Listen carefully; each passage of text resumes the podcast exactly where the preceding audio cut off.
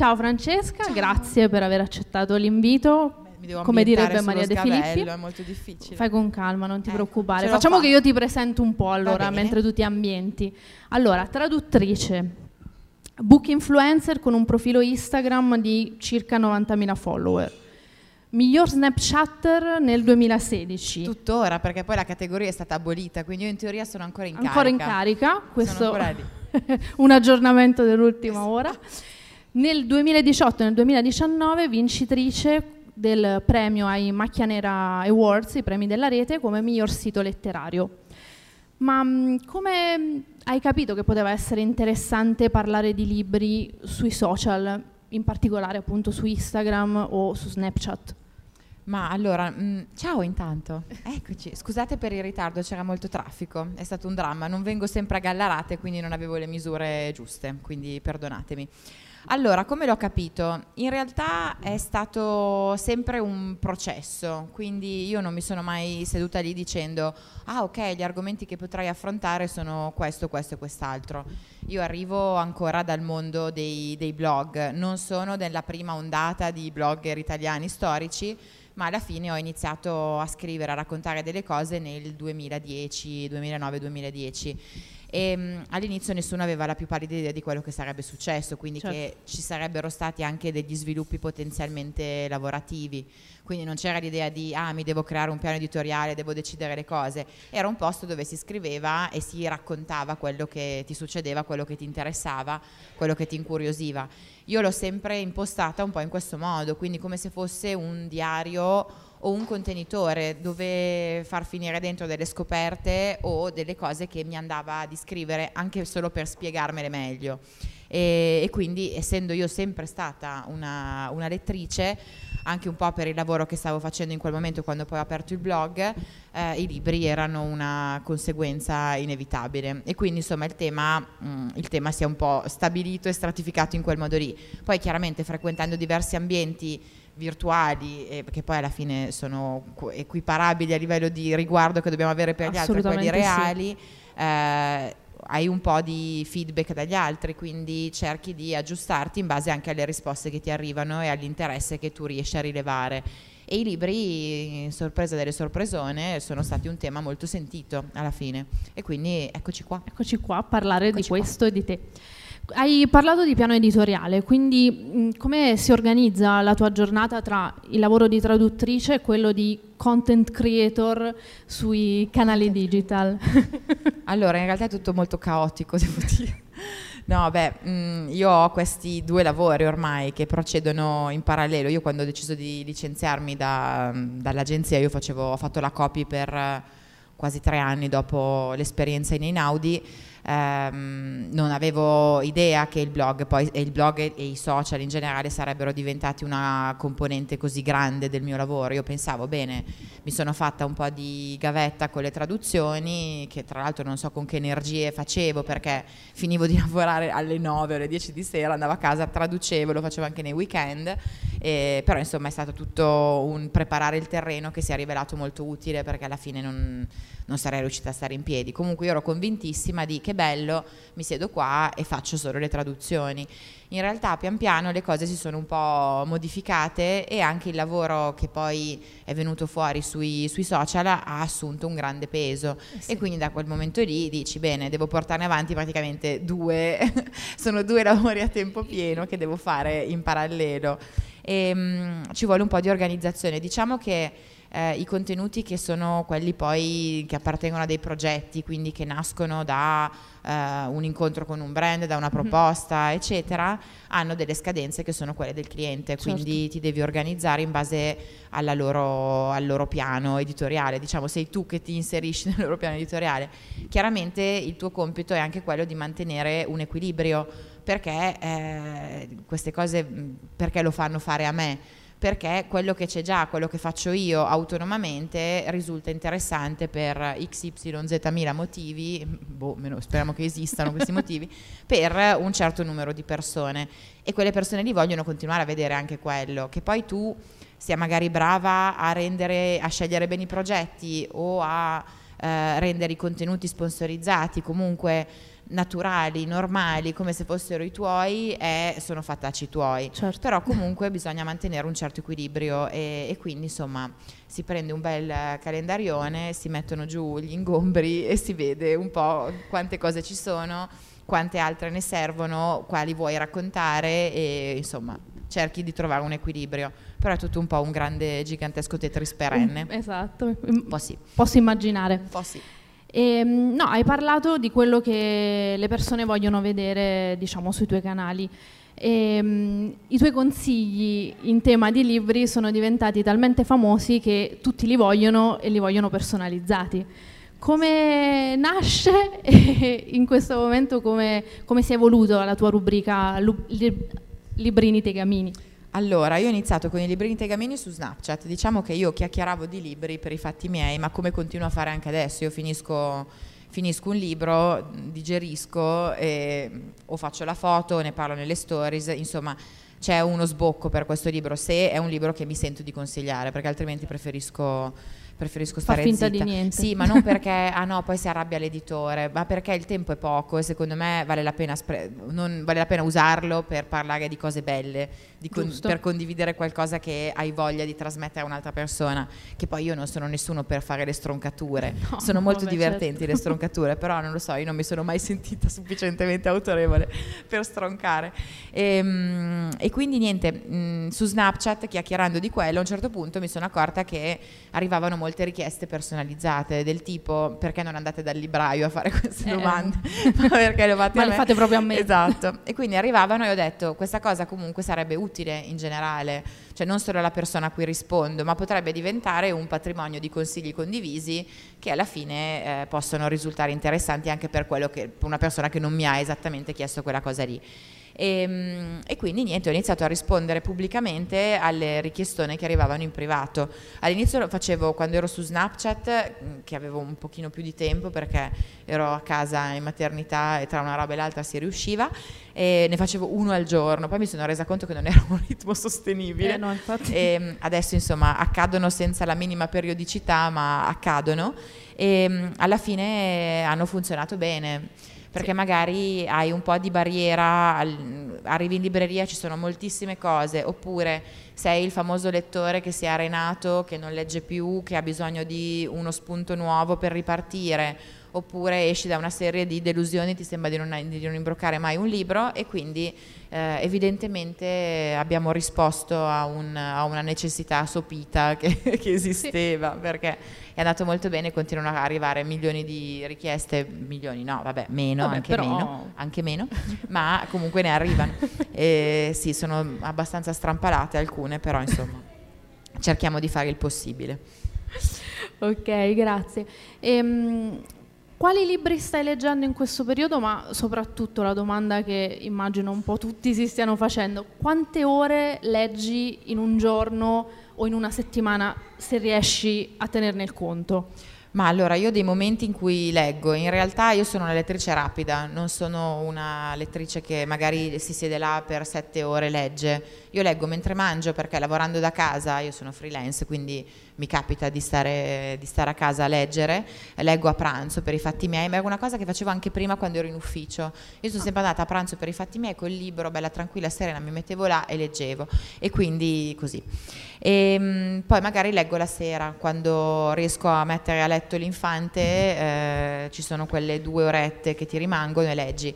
Una cosa che mi ha aiutato molto diciamo, ad, ad aumentare il tempo di lettura sono gli audiolibri, mm. che è vero non hai il supporto fisico, ma mi sono resa conto di aver riempito una quantità di spazi morti incredibile. Sì tra gli spostamenti, io non so se tu hai la fortuna di andare su un autobus senza farti venire il vomito, io no, e, e quindi gli spostamenti sempre con, con, con gli audiolibri, ma anche le stupidaggini che devi fare in casa, ad esempio, sì. per quanto ci si divida i compiti, avendo io un marito molto virtuoso, eh, comunque hai, ti ritrovi con le lavastoviglie da riempire, i letti da rifare, i pani da stendere, e sono tutti tempi morti idioti che prima non avevano nessun tipo di, di senso. Utilità. Adesso ti metti là e mi, poi ti rendi conto leggendo, guardandoti la lista dei libri che hai ascoltato, che è diventata enorme. Quindi tu dici, ma io tutti questi libri, quanto tempo ho sprecato prima invece di, cosa di facevo prima mentre cosa caricavo la lavatrice? Ascoltavo il nulla delle mie sinapsi che, che macinava, non lo so. E quindi così. No, effettivamente l'audiolibro può essere sì, mi ha aiutato, un consiglio mi ha aiutato. Poi ovvio, ti siedi lì, leggi. viaggia in macchina. Anche, verissimo. Io adesso per arrivare, quando guido io sono Mr. Magoo, sono veramente mia nonna e, e quindi mi devo concentrare tantissimo, non accendo neanche la radio, sono così. Sto guidando, sto guidando. Adesso sto guidando. Basta, così. Però se ho un tragitto già conosciuto posso azzardare Poi. l'audiolibro, sì. Okay. No, no. Per andare a non, giocare non a fatelo se anche voi alla guida, insomma, non siete proprio Sì, no, non sono Niki eh? Lauda, desolata, desolata. Senti, cambiando un po' ambito, Immaginiamo che sia per una sovrapposizione del vostro target che Cortilia ti ha scelta come portavoce e ti ha chiesto di utilizzare Pupazzi per raccontare la campagna a casa tua. Loro sanno cos'è Pupazzi? No, infatti ah, dopo okay. ti chiederò di Lo sa favola, siete, sono tutti preparati, si adoro, vabbè, però facciamo poi un recap di Pupazzi. Esatto. Eh, no, pensiamo che sia comunque un esempio molto interessante di content creation per un brand. Come nasce e come si evolve il rapporto tra un brand e un influencer? Scusami, ti ho chiamato influencer, non so se questa cosa ti crea disagio, no, caso non, me lo dice non, non, lo uso non, tanti, eh, in realtà è un po' l'accezione generale che è diventata fonte di disagio, ma perché è un mondo vasto, quindi ci sono quelli che riescono a farlo con un po' di dignità ci sono quelli che magari lo fanno con meno dignità. Esatto. e quindi quelli che lo fanno con meno dignità però vengono automaticamente presi come esempio generale, perché mai prendere un esempio positivo. No. Beh, stiamo sempre lì a, a, pestare sullo schifo e, e quindi è diventato un termine con un'accezione un po' negativa. Infatti tutti, no, sono content creator. Così. Infatti, come avrei visto, cerco di alternarli per non offendere. Io no, non, sono, non, non mi sto offendendo, tranquillo. Okay. Sono in pace, sono in pace e bene. Non sto neanche cadendo dallo sgabello, favola. Quindi se ci racconti di Pupazzi e del allora, rapporto allora, con Cortile. Pupazzi nasce come iniziativa folle del tutto personale, mh, mm, ma nasce proprio da anche, come moltissime cose che faccio alla fine, nasce da eh, spunti biografici e da esigenze biografiche mie. Perché io avevo Cesare molto piccolo, me lo sono tenuto per un anno alla fine prima che cominciasse ad andare al nido e quando ha iniziato ad alzarsi in piedi, a spostarsi, a barcollare, ho fatto tre mesi a gattoni sul tappeto perché devi prenderlo al volo. All'inizio eh, il tuo sì. grande obiettivo è non farlo morire, quindi certo. tu devi stare, lo devi prendere.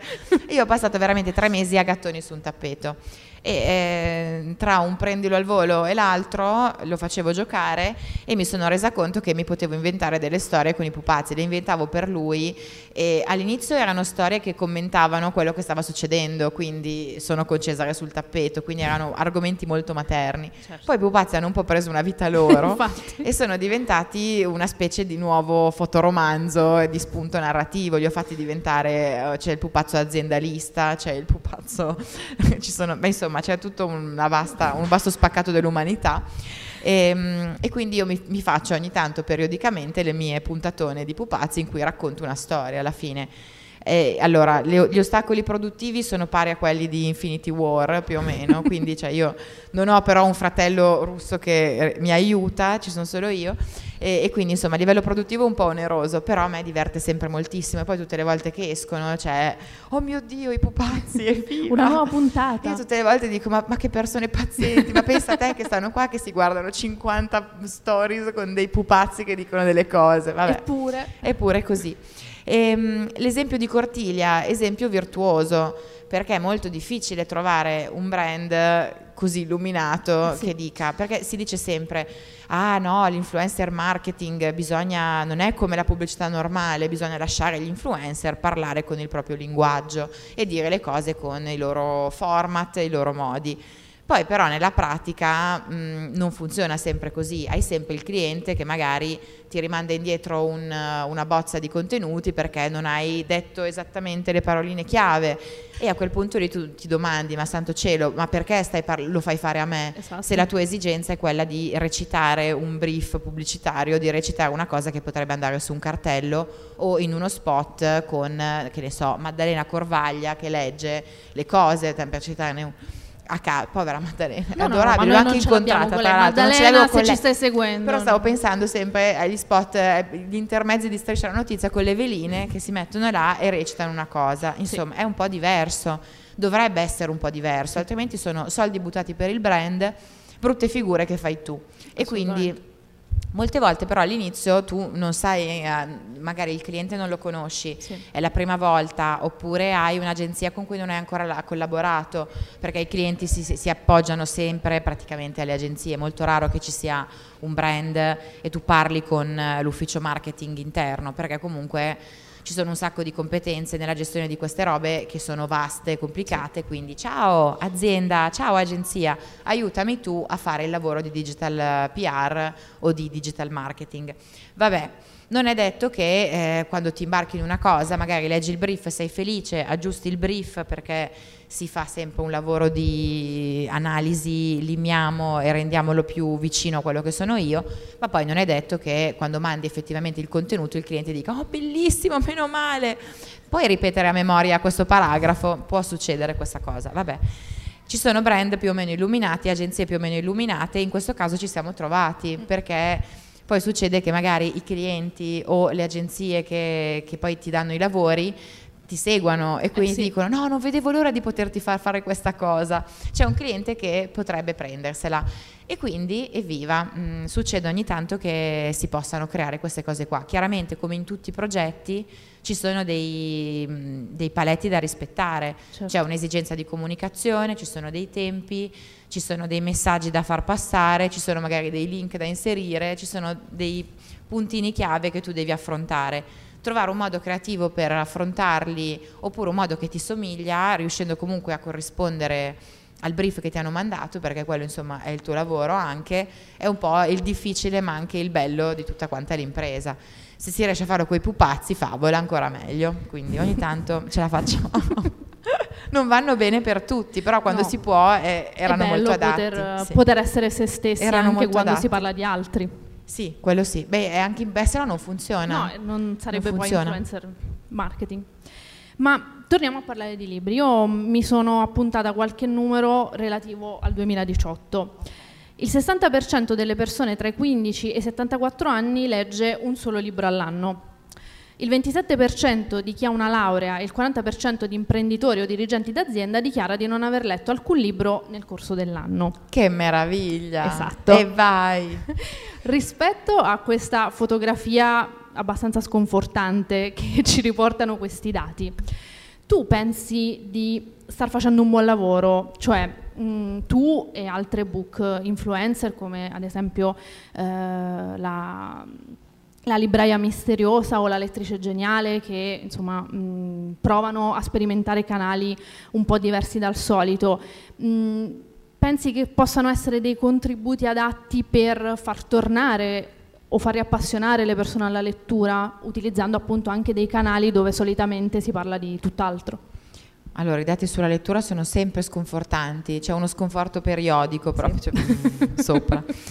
Ehm, secondo me, allora io ti riporto i feedback che ricevo tutti i Sì. giorni, cioè io apro i DM e chiacchiero con la gente, quindi ci sono, ho- io ho il polso della situazione in quel modo lì.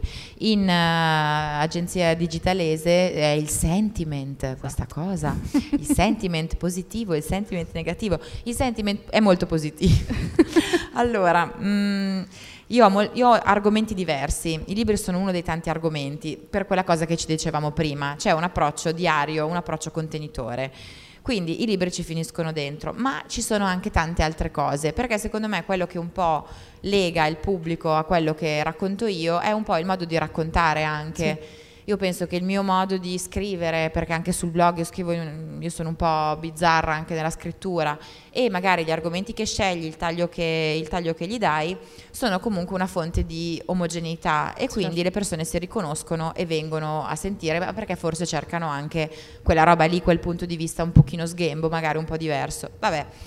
Questo, a parte questo, nei tanti argomenti che ci sono, ci sono anche i libri. Io da quello che ricevo, che mi dicono, eh, ci sono moltissime persone che eh, mi fanno sapere che io sono arrivato qua magari per altri motivi, ma mi hai fatto riappassionare ai libri. Adesso non sono la salvatrice dell'editoria, no, no, certo. cioè ho due mani, quindi non, ci, non, ho la leva necessaria per salvare l'intero mercato librario, però è comunque un segnale molto incoraggiante secondo me. Alla fine perché andiamo sui social, perché frequentiamo questi spazi, abbiamo sicuramente le nostre connessioni che vogliamo mantenere, ma io anche da utente perché devo guardare un'altra persona o andare sull'Instagram di un'altra persona? Perché mi informa, perché mi intrattiene. Sono due motivazioni secondo me base. Sì. Da me probabilmente queste due componenti si sono incontrate soprattutto nei libri e quindi mentre ti vai a cercare magari un'altra cosa, mentre ti guardi pupazzi, mentre guardi un maglione assurdo o mentre guardi il mio gatto, anche il gatto è diventato interessante, ti becchi anche un consiglio libresco. Io tutti i giorni cerco di mettere un contenuto editoriale in modo che ci sia sempre un, un modo per mantenere vivo un argomento che a parte è che è la mia vita anche lavorativa, è uno dei miei interessi più grandi ma poi è diventato una costante ed è anche una sì. cosa necessaria secondo me. Pian piano tutti insieme stiamo un po' popolando questi nuovi spazi. Secondo me non c'è una rivalità tra quello che facciamo noi quello che fanno i giornalisti o quello che fanno, non lo so, i critici. No, Sono no, certo. tre modi diversi di affrontare le cose. Sì. Noi stiamo occupando uno spazio che non esisteva, quindi stiamo di fatto creando un canale nuovo dove si possono convogliare anche dei contenuti che parlano di libri o che parlano di cultura, perché sta succedendo sempre più spesso che ciao Tegamini vieni alla mostra, ciao Tegamini facciamo questo progetto musicale legato all'opera, che ne so. Ce ne sono tanti e stanno diventando sempre di più. Ed è una cosa incoraggiante secondo me, perché Molto. tra un consiglio e l'altro uno si becca i libri, mi dice grazie ho ricominciato magari a leggere, grazie questa cosa mi ha incuriosito, sbloccato, fatto tornare l'interesse per, per la lettura. E secondo me anche se solo una persona, come dicevamo prima, si guarda quello che bisbiglia e ne, tra- ne trae beneficio, se io riesco a ribeccare anche un solo lettore, secondo me è già un ottimo, uno, un ottimo passettino in avanti. Assolutamente. Per l'universo tutto. Grazie, la pace nel mondo. Ringrazio il mio agente. Votate Dio. Francesca. Vota- no, per 01. carità, per carità. Al codice, il codice 01. è venuto fuori in... Che questi... sono Miss Italia, no? Scherzo. no, no, no. No, non ambirei. Sono d'accordo. No, è venuto fuori in diversi momenti il tema dell'ascolto, perché stare sui social non significa soltanto creare dei contenuti, ma anche ascoltare chi, chi frequenta quei, quei canali. Che mm, idea ti sei fatta dei tuoi follower? Che feedback ricevi sia mh, mm, sul tuo lavoro ma in generale un po' qual è la, la, tua community per usare un'altra parola cara a questo mondo? E poi la curiosità che avevo era se ti sono mai arrivati dei commenti o dei messaggi negativi. Io sono fortunatissima perché sono delle cuorone, no veramente. Allora io ho un, su Instagram che è insomma la statistica più chiara, lineare, io parlo con delle ragazze della, della mia età fondamentalmente perché sono 90% donne, 10% uomini, vabbè ragazzi, eh, vabbè. va così, e mh, mm, quasi la metà sono della fascia 25-34. Mm. Poi ho due belle codine, un 25 qua, un 25 là più o meno, di o ragazze che fanno l'università o di signore un pochino più grandi, di ragazzi un po' più grandi. E alla fine mh, mm, è bello perché insomma ci scambiamo un po' le stesse esperienze. Sì. Ci sono youtuber che un po' per argomenti, un po' per età della piattaforma, un po' per, eh, non lo so, modo di approcciarsi, magari parlano con dei bambini di 10 anni. Adesso io per carità, eh, felici loro, contenti tutti, però insomma io farei forse un po' fatica ad avere un pubblico di quel tipo lì. Non è che ti, ti scegli il pubblico, no, però... è una cosa che si aggrega, si stratifica con il tempo. Io ho tante persone che magari ogni tanto saltano fuori e mi dicono ah ma io ti seguo da Snapchat, ti seguo dal blog, ti seguo da... Quindi insomma è un, um, è un, accumularsi di persone che ti porti dietro, che rimangono con te e che comunque continuano a interagire. Sono fortunata, ti dicevo all'inizio, perché eh, io in pratica non ho mai dovuto nascondere commenti o litigare o avere ro- io sono molto avversa al conflitto ma perché sono fatta così io? Certo. mi agito moltissimo. Cioè io quando vedo i famosi shitstorm o la, i catfight in giro io mi agito immediatamente perché è una roba che veramente mi mette un'ansia eh, epica. Posso Quindi, capire. io non attacco briga cerco di essere eh, utile e divertente per quanto è possibile, non lo so, di intrattenere, di informare, di fare quel lavoro che facevo prima, ma non mi va di brigare, non ho interesse nel polemizzare. Ho, oddio, ho detto anche cosa ne penso a livello politico, e Vabbè, cosa, certo. cioè non è evitare gli argomenti, è No, non no, andarsi no, utilizzare dei e non andare a brigare Certo. o a essere fastidiosi e, e non lo so, e attaccabrighe senza motivo.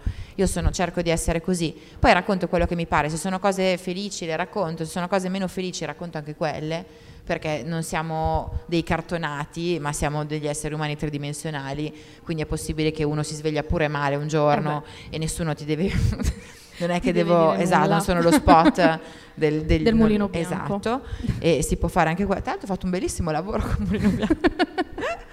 e quindi insomma è un grande scambio continuo, perché non puoi pretendere che ti ascoltino se tu non li ascolti. Certo. E alla fine mh, ci sono sia i commenti che si vedono, quindi pubblichi un contenuto, vedi che cosa succede sotto, quindi stai lì, chiacchieri e interagisci, ma c'è anche tutto un grandissimo lavoro sommerso che non si vede, che è quello dei, dei DM. Sì. E alla fine, sai, rispondi, c'è qualcuno che dice, oh mi hai risposto. E boh, non lo so, a me sembra normale rispondere se mi fai una domanda. Io adesso mi accollo con dei vocali mortali di mille ore, perché mi arrivano anche delle domande che sono un pochino complicate o che hanno bisogno di un pochino Di più un di, po' di spazio. in più, certo. Ti prendi il tempo e rispondi, dai qualcosa in cambio, perché se tu puoi lavorare, puoi mantenere questo tipo di presenza, puoi fare quello che fai, e anche perché ci sono delle persone che ascoltano te, che ti dedicano Sì. il loro tempo, magari non lo dedicano ad altre cose per guardare te quei dieci minuti al giorno, che eh, non sono pochi, No, no, secondo no, me. è il minimo banale, che si può effetti. fare è essere disponibili e cercare di rispondere nei limiti delle tue conoscenze, delle tue capacità. Se poi non so una cosa dico, Carona, mi dispiace, ma non ne ho idea, è una, è una richiesta troppo specifica, ci sono, arrivano di quelle cose, però vabbè, si prova a fare il possibile. Ed è molto bello e effettivamente non è banale, confermo. Ehm, nel corso degli anni hai comunque ricoperto vari ruoli in diversi ambiti, ma qual è il tuo sogno nel cassetto? Cosa ti piacerebbe fare da grande? L'ereditiera. Ah beh, No, allora io sono molto contenta adesso della mia, della mia condizione, diciamo. Eh, io sono un po' refrattaria all'autorità e faccio molta fatica a inserirmi in contesti molto strutturati e insomma vengo anche da un open space con dentro 100 persone, gente che gira sullo skateboard, cani, però. cose, no, roba. un telefono in sé, avevamo i tavoli, tre di qua, tre di là con un telefono solo in mezzo, tutti insieme, insomma lì è stata durissima durissima, ma ce l'abbiamo fatta. In realtà io sono molto contenta adesso perché eh, a parte che ho una flessibilità che mi permette anche di gestire un infante non avendo, adesso scusate vi racconto i fatti miei, ma non avendo i nonni sul pianerottolo che è molto complicato. Cioè al di là dei benefici pratici mi piace molto questa idea di poter, non lo so, mi voglio sbattere di più, eh, ok, mi sbatto di più ma arriva qualcosa in più rispetto a prima dove comunque sei in una struttura, fai X, fai Y, ma comunque prendi tot. sì. E mh, soprattutto nelle agenzie, insomma, è un po' complicato perché sono delle strutture dove si lavora tutti moltissimo, ti viene richiesto di essere creativi continuamente a ritmi molto alti, magari su 100 cose diverse e quindi dopo un po' dici ma io non sono un distributore automatico, non ce la posso fare.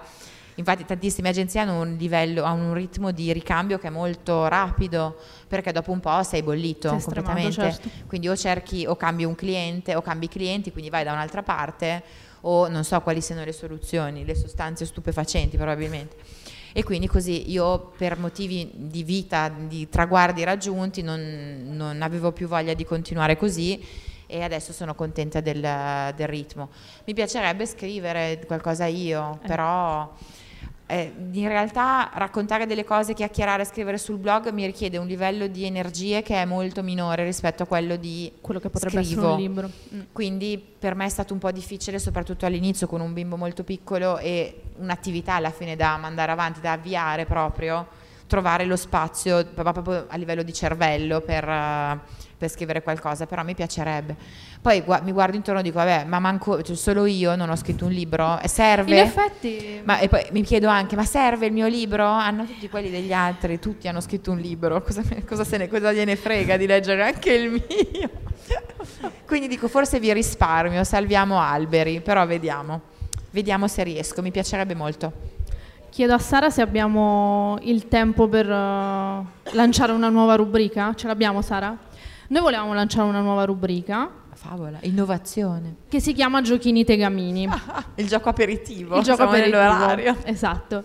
Allora, io adesso ti consegnerò tre titoli di libri Ok. che Che il non avrò letto. pubblico avrà sicuramente letto, mi raccomando, mi fido di voi, non mi fate fare brutta figura. E ti chiederei di mh, descriverli in un paio di frasi e vediamo chi indovina. Ok. Ah, favola. Meno male che sono facili.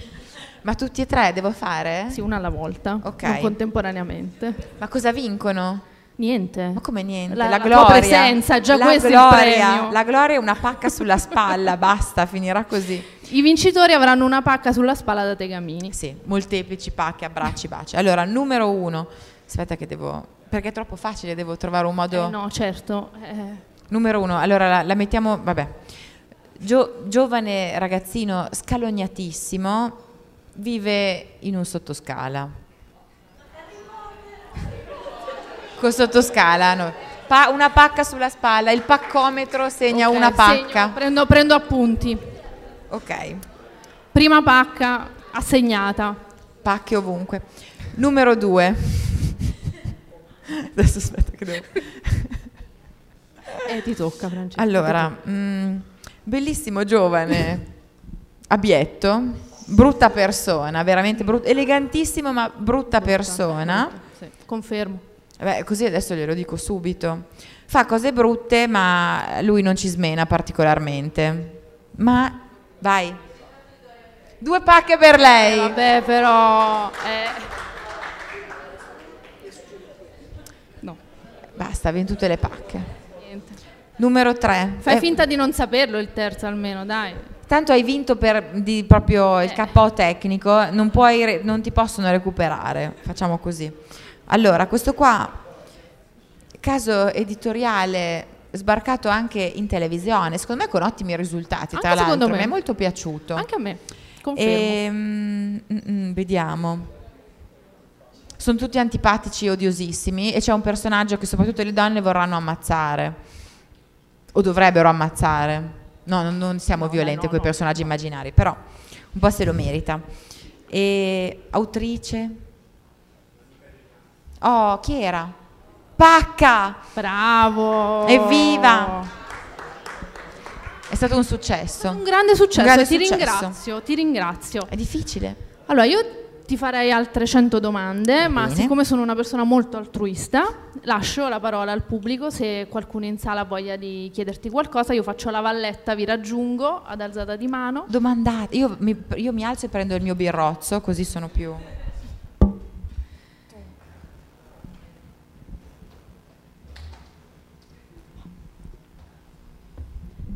Ciao, buonasera. Ciao. Eh, in- hai già parlato un po' del tempo, che è un tema che è uscito stasera e poi avevi fatto anche un TEDx che avevo visto un po' di tempo fa Sì. sul tempo. Madonna, che ansia a fare la TED, non fatelo mai se ve lo chiedono. E avevi detto che il tempo era paziente, quindi anche noi dobbiamo esserlo.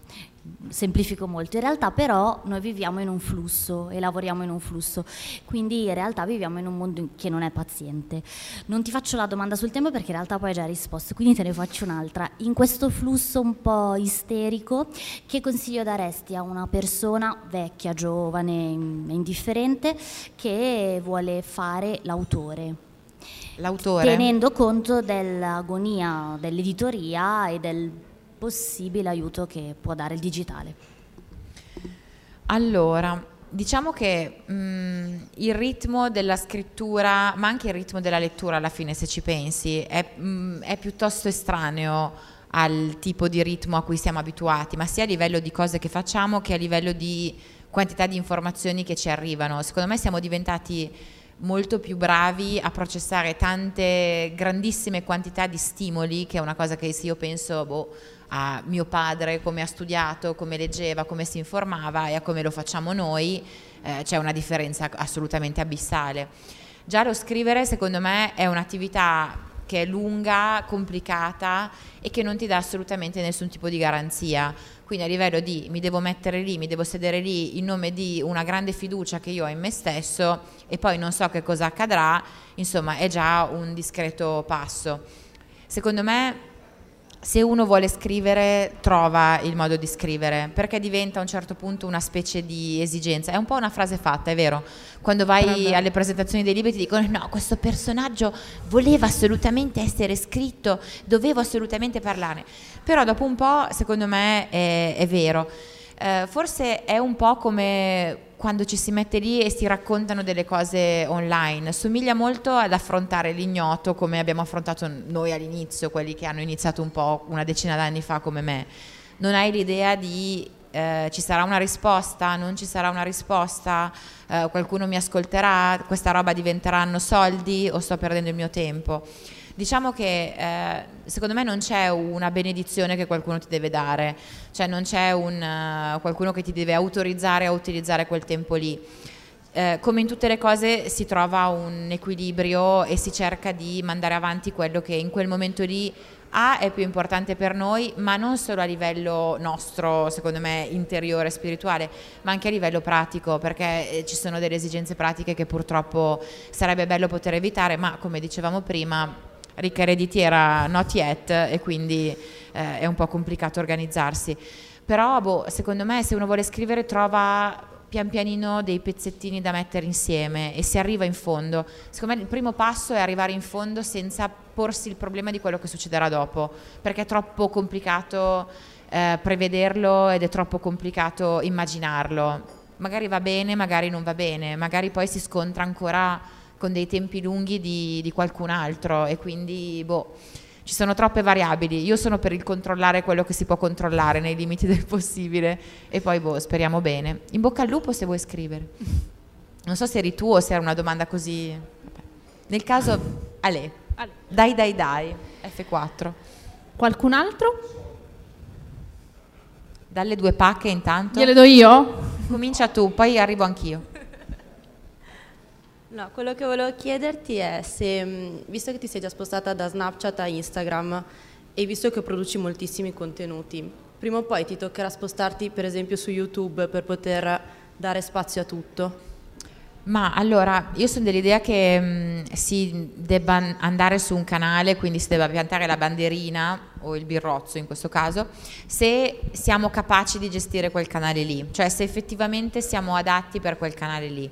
Io non sono capace di fare YouTube, cioè ho provato ma eh, ogni canale ha dei suoi codici di comunicazione che vanno compresi e vanno gestiti e vanno assecondati a un certo livello. Poi chiaro, puoi avere spazio per fare delle cose originali e puoi avere spazio per far emergere la tua voce, il tuo modo di comunicare, però ci sono delle, mm, non sono neanche delle costrizioni, sono delle corsie che devi comunque imboccare. Per esempio Instagram è un posto dove eh, ci sono delle fotografie belle da guardare. Se tu fai delle fotografie estremamente brutte, è molto difficile che Instagram riesca a premiarti o a farti venire fuori.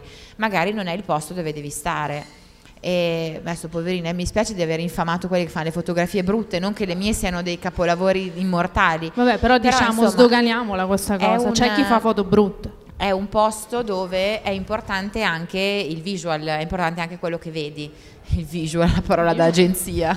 Ci vuole un po' di effort per fare dei bei visual, ma No, in realtà, in realtà, è vero, ci sono dei paletti comunicativi da, da, secondare, quindi non è detto che tutti debbano essere da tutte le parti, perché eh, ci sono anche ritmi diversi, YouTube ha un suo ritmo, Instagram ha un suo ritmo a livello di quanti contenuti devi fare, quanto ci devi essere, quanto non ci devi essere. E quindi de- ognuno si deve domandare se vuole creare contenuti dov'è che lo posso fare, cos'è che mi somiglia di più? Cos'è che mi mm, richiede una metamorfosi minore a livello di oddio devo ca- diventare una persona diversa per essere in questo posto oppure posso fare quello che voglio di fare io perché è adatto a me E, e, quindi così, secondo me è meglio non essere in un posto se dobbiamo farlo male invece che essere ovunque un po' ca- alla cavolo eh, per essere molto leggiadra. Sì, sei stata e, e quindi, molto educata. Quindi insomma sono scelte anche lì, non è detto che si debba fare tutto se lo si deve fare male. Qualcun altro? Certo. Io volevo capire come immagini il futuro di questo lavoro, nel senso hai detto che c'è stata un'evoluzione fino ad oggi, era un mestiere quello dell'influencer per usare questa parolaccia che prima non esisteva, uh-huh. eh, quindi come te lo immagini fra, non so, 5, 10, 15, 20 anni? È una domanda da colloquio questa. Dove ti vedi fra Francesca. 10 anni? Dove ti vedi fra Dove 10 anni? Che dormo di più probabilmente.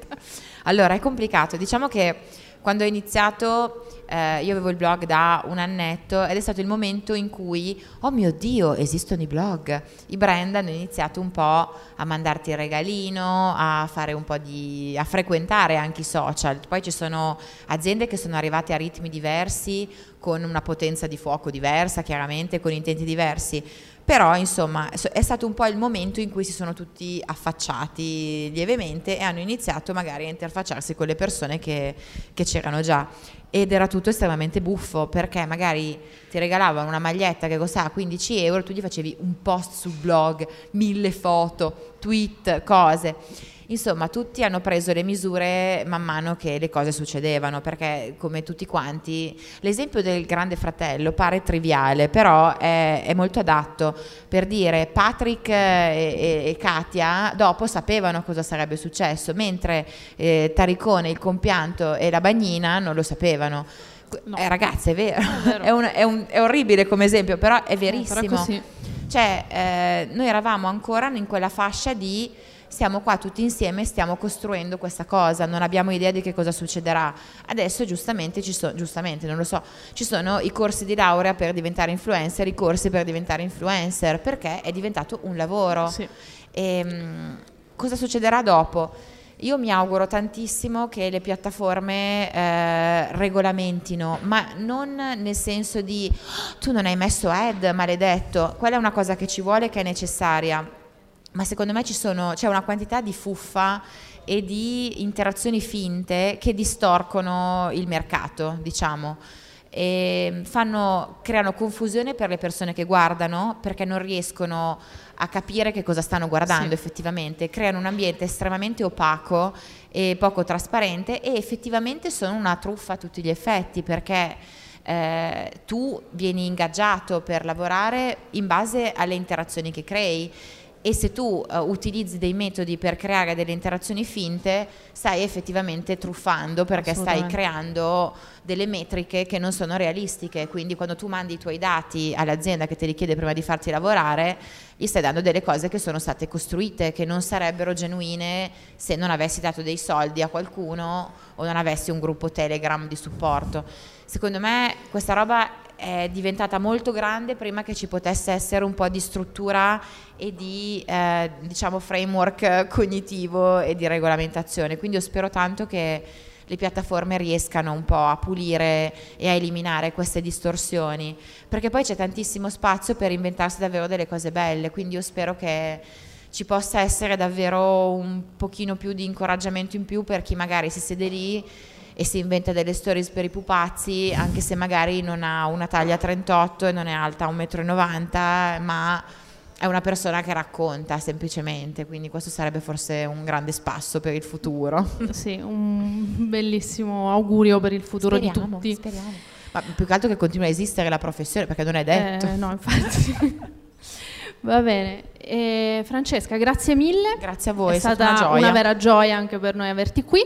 Eh, ti trattieni un altro po' con noi, sì. quindi se qualcuno certo. ha voglia di farle delle domande a microfono spento, Francesca ha ancora la sua Io birra da finire. Chiacchiere, e, sì, infatti, non c'è problema. Ok. Gioia. Grazie ancora. Grazie a voi, grazie.